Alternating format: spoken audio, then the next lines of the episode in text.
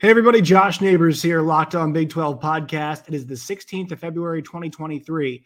And on today's show, the charges against Chris Beard have been dropped. What does it mean for the future of the former Texas Tech and Texas Longhorns head men's basketball coach? Also, Iowa State gets a big result tonight and a little bit of an update on the latest on the Pac-12 TV rights and also what it means for conference expansion. You are Locked On Big 12, your daily podcast on the Big 12 Conference, part of the Locked On Podcast Network, your team every day. Once again, Josh Neighbors here, Locked On Big 12 podcast, today brought to you all by the FanDuel Sportsbook. Make sure you guys subscribe to the show. Trying to get to, 3,400 by the end of February. So you guys subscribe. That will help us reach that goal. I have the smaller mic today.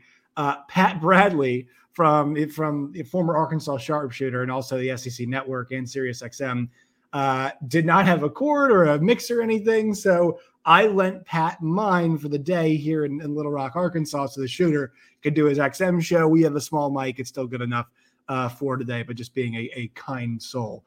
Make sure you guys can also be kind souls by once again subscribing, following us on Twitter at LOBig12, and following me at Josh Neighbors _ on Twitter. So we've done a lot of the conference expansion stuff, guys. There are plenty of episodes in our feeds about that. We'll have an update later. But I would like to kind of go away from that for today's show because we got this Chris Beard news. And also, too, I think it's just nice to step away from that and pay attention to some of the sports that are happening because softball, baseball have kicked off, or softball has. Baseball kicks off this weekend, obviously. Some big stuff happening across the Big 12 footprint down in Dallas.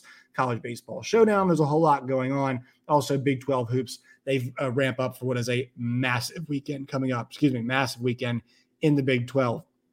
But we got the news today that, the district attorney in Austin, Texas, has dropped the charges, the felony domestic violence charges against former Longhorns men's basketball coach Chris Beard, in part because of the alleged victim's wishes not to prosecute. Travis County District Attorney Jose Garza said that after a review of the evidence and considering the wishes of Randi Trew, Beard's fiance, his office determined the charge of assault by strangulation, suffocation, family violence could not be proved beyond a reasonable doubt. Beard was arrested December 12th after Trew called 911 and told officers Beard strangled, bit, and hit her during a confrontation in his home. She later said Beard acted in self-defense and that she never wanted him prosecuted. Quote, everyone knows that Coach Beard has maintained his absolute innocence since the moment he was arrested, said Perry Minton, Beard's attorney. Additionally, this district attorney has a well-earned reputation for being very tough regarding domestic violence cases. The fact that Mr. Garza's review resulted in this determination so quickly says a lot. We are very pleased. Garza defended his office's record of pursuing domestic violence cases, noting it has secured more than 1,000 convictions in family violence cases since 2020. It's a lot, since 2021. According to the police affidavit in support of Beard's arrest, Trew initially told officers he strangled her from behind to the point where she couldn't breathe for several seconds. The affidavit listed several visible signs of an altercation, including leg bite marks on her arm and abrasions on her face. According to the affidavit, Trew initially told the police, quote, he choked me, bit me, bruised me all over my leg, throwing me around and going nuts. Her later statement did not address why she called 911 or several of the physical injuries described in her police report. So Texas then found him unfit. I guess the next step is we'll see, is Chris Beard going to go after that money maybe from Texas? But Texas, there is a morality clause, I believe, in that contract that said they do anything that kind of makes – he's involved in a situation that makes the university look bad. They can get rid of him. They offered him the chance to step down. He said no. They fired him pretty promptly after that. It sounds like this was not a decision that Chris Del Conte made. This was made by the higher-ups at the University of Texas.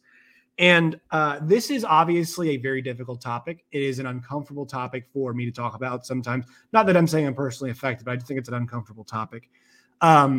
Here is what I will say. There are a lot of folks out there who are saying now the charges are dropped, so this has cleared Chris Beard to return to coaching. I do not agree with that. I think when you look at the initial statement and what the police took down, and then the statement following, it does follow a pattern that sometimes we see of people who are victims of domestic violence reneging on what they said. Now, also, people have lied before. It's happened. I think with this particular situation, the details were pretty grim. I think I would start there and just saying, I don't want any part of this if I'm a university or a coach or whatever, or, hiring a coach. I think there are desperate programs that will go after him, but I think it's besides the point for what I'm talking about right here. I just want to note this too, guys. This incident was not like the most shocking thing that ever occurred in the entire world.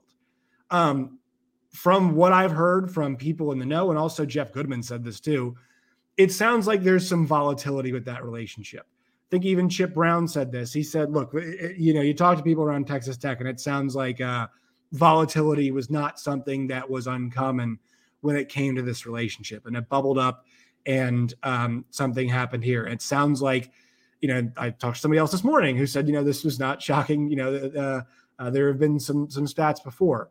So it seems like a situation that once again has had some volatility to it. And look, if you're going to hire him again, you need to see what that situation's like. Are those two going to remain together?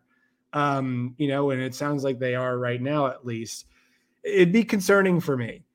There are programs out there that would give him a shot. I think there are plenty of mid-major programs that are going to vet him. And a SOCON school, a school in the MAC, MAAC, West Coast Conference, MAC, that version of the MAC, right? There are schools that could hire him, much like Iona hired one Rick Pitino, right? He's done very well there. He's not been able to find his way back into the top level ranks of Division I college basketball. Chris Beard's situation's a little bit worse than that. Now, on football side, we have, right, Hugh Freeze, obviously. Bobby Petrino has found his way back in. Art Briles has not. Kendall Briles has. So there are different cases that vary. I think when it comes to the mid-major schools, there's a chance they get back in. I don't think there is. I'm skeptical a Power 5 school hires him right away. The number one candidate for doing this, in my opinion, would be Louisville. I think Louisville would be the number one candidate to do it because of how desperate they are. They want to win basketball, and obviously things have gone so poorly for them. Ole Miss is most likely going to be parting ways with one Kermit Davis at the end of the season. I don't know if they'd go in this direction. I wouldn't if I was them, but I've made that point pretty clear. We'll see what their desperation level is to win in men's basketball. It has not been really high in the past. So I think this is an interesting test case. And I hate to say that for a situation like this, but this can be a good test case for modern college athletics, where the money is massive, winning is a priority. How much are you willing to put up with? I've said this time and time again, guys, like I wouldn't want anything to do with it. I wouldn't. I wouldn't touch it. He is a damn good basketball coach. He is a fantastic basketball coach. But I don't want somebody who's in a situation like that who put himself in a spot where the police had to be called to his house 3 a.m. in the morning, and we're finding bite marks and signs of strangulation on a significant other. I don't want to deal with a situation that I've heard has been volatile, and I'm sure people have talked about volatile before. Now, especially that we've had an incident, a run-in in the University of Texas, a large institution has fired him. And also, going on the Texas thing, like, it's hard to argue Texas made the wrong call from a success standpoint because their team is talented, but they've met expectations and gone above expectations if you think about what's happened to them. But they've met expectations here. They're tied for first place in the Big 12 Conference, the toughest basketball conference in the country, here on February 16th. And they're tied with Baylor, national championship in the last 3 years. Kansas, your reigning national champion. They are tied with those schools at the top of the league. Now, we'll see what happens come tournament time. Once again, expectations and Texas athletics have not always been two things that have gone hand in hand, but I think for them, they luckily for Texas, things have gone well, and so we don't have to hear somebody host conversation about, oh, they shouldn't have, Roddy Terry's doing a horrible job, they shouldn't have gotten rid of Chris Beard. Luckily, things are going really well there right now, but Chris Beard is a fantastic basketball coach. I will not deny that. There's no way you can argue that, but if we're talking about somebody who is coaching a group of young men, and we're supposed to think that they're student athletes and you're supposed to be guiding them towards their future, I'm not wanting somebody who could potentially set a horrific example, and potentially be a fraud for what he, kind of preached about, the kind of family atmosphere around his teams. I don't want somebody who's involved in that. Or potentially could be involved in that. I don't think the juice is worth the squeeze. You might say, well, he can win a national championship, so it might be. Yeah, but I don't want the constant talk about my program and what you sacrifice to get where you are to win, winning at all costs. There are good coaches out there that can win at most costs, and the cost does not have to be potentially, being somebody who's involved with domestic violence. And once again, this goes back to the fact that, guys, just because charges were dropped and she reignited them, what she said, does not mean that there is not a problem there, does not mean that there are not issues there. All right. And that's just something I wouldn't want to mess with. Sorry. It's just, and that's your, and actually, no, you don't have to be sorry. That's your prerogative as an athletic director. If you want to vet this guy, that is absolutely your prerogative to do so. And Chris Beard's going to find his way to a second chance. Do I think he'll get one? Yes. Would it be at my school? No. But you might say, Josh, that's why you'd be a terrible AD. Sure, whatever. But you know what? I'll go to bed at night knowing that I did hire somebody potentially who's involved with something like that. Oh, when I say innocent until proven guilty, guys, not every criminal gets caught in this country. All right. That's not how it works. I know we're supposed to presume innocence, but come on now. If she's going back on what she said, she clearly does not want him to be prosecuted. She's not going to cooperate. How do we corroborate anything that happened? If Chris Beard denies it, if she then denies what she said, and all we have is that police report, those two people are the only people who are there. That's how this thing is going to work. And that's how it's going to go down. So, that's what makes all of this very difficult and a very sticky situation all the way around. But there are schools out there that will take a chance, I think. Once again, like Louisville, I don't think they would. Georgia Tech, right? They might become open. They're in that list of Power 5 schools that were floating becoming open this year. Ole Miss, as I mentioned before. So we'll see. But I'm not – if Pat Chambers goes somewhere else – would a Penn State do it? I don't know. Once again, I know that I wouldn't do it. All right. And so this is a situation we have to track, but obviously he's very prominent for what he accomplished in this league, especially what he accomplished at Texas Tech. All right. Quick word from our sponsors on today's show. We are brought to you all by the FanDuel Sportsbook. FanDuel Sportsbook is the #1 sportsbook in America. You guys can go to FanDuel today. What you guys can do is you guys go to FanDuel.com/lockedon, and you guys can place a first bet. And you guys can also get some money back if that bet misses. So once again, FanDuel.com/lockedon. It's the best interface, in my opinion, in all of sports wagering. So check it out, FanDuel Sportsbook. Check that out today. I want to thank them for being the official sports betting partner of the Locked On Podcast Network. All right, folks. So last night, big contest last night between Iowa State and TCU.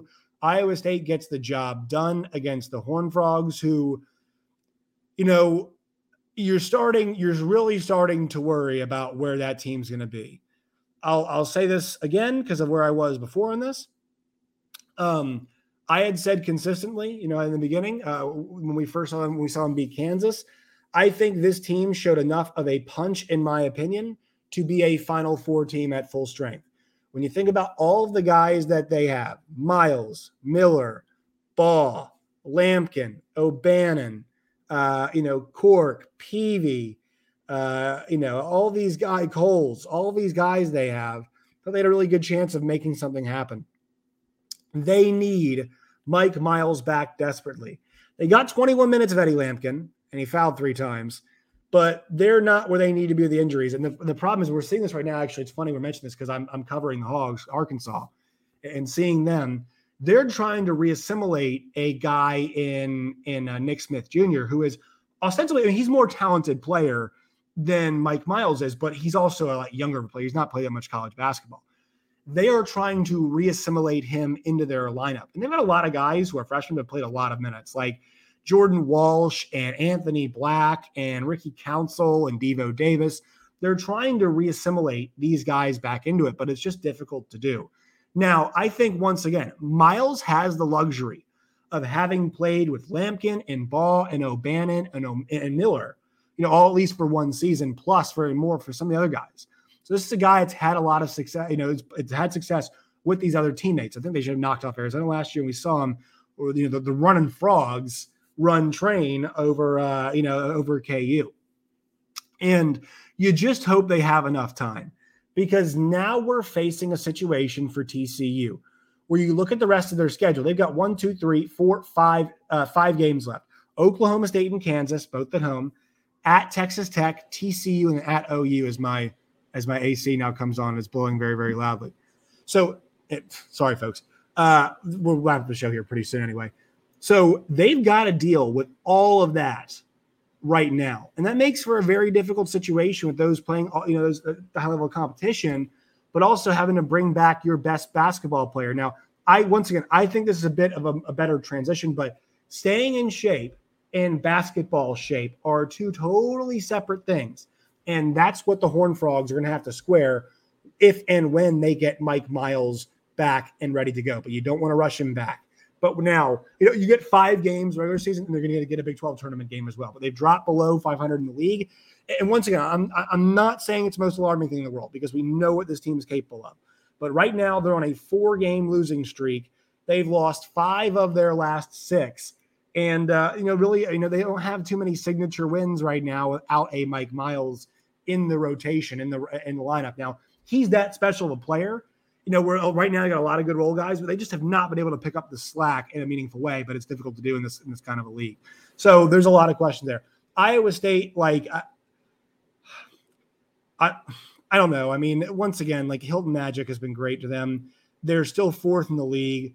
They just dropped that first home game. Let's see what happens this week when they go on the road, because now they play at KSU and at Texas. Then they have Oklahoma and West Virginia and at Baylor. So they've got 3 road games against top 12 opponents still left for them on the year. I don't like that proposition for Iowa State, but still, it's really good. They're a good team. It's a good win. They'll be able to lock teams down.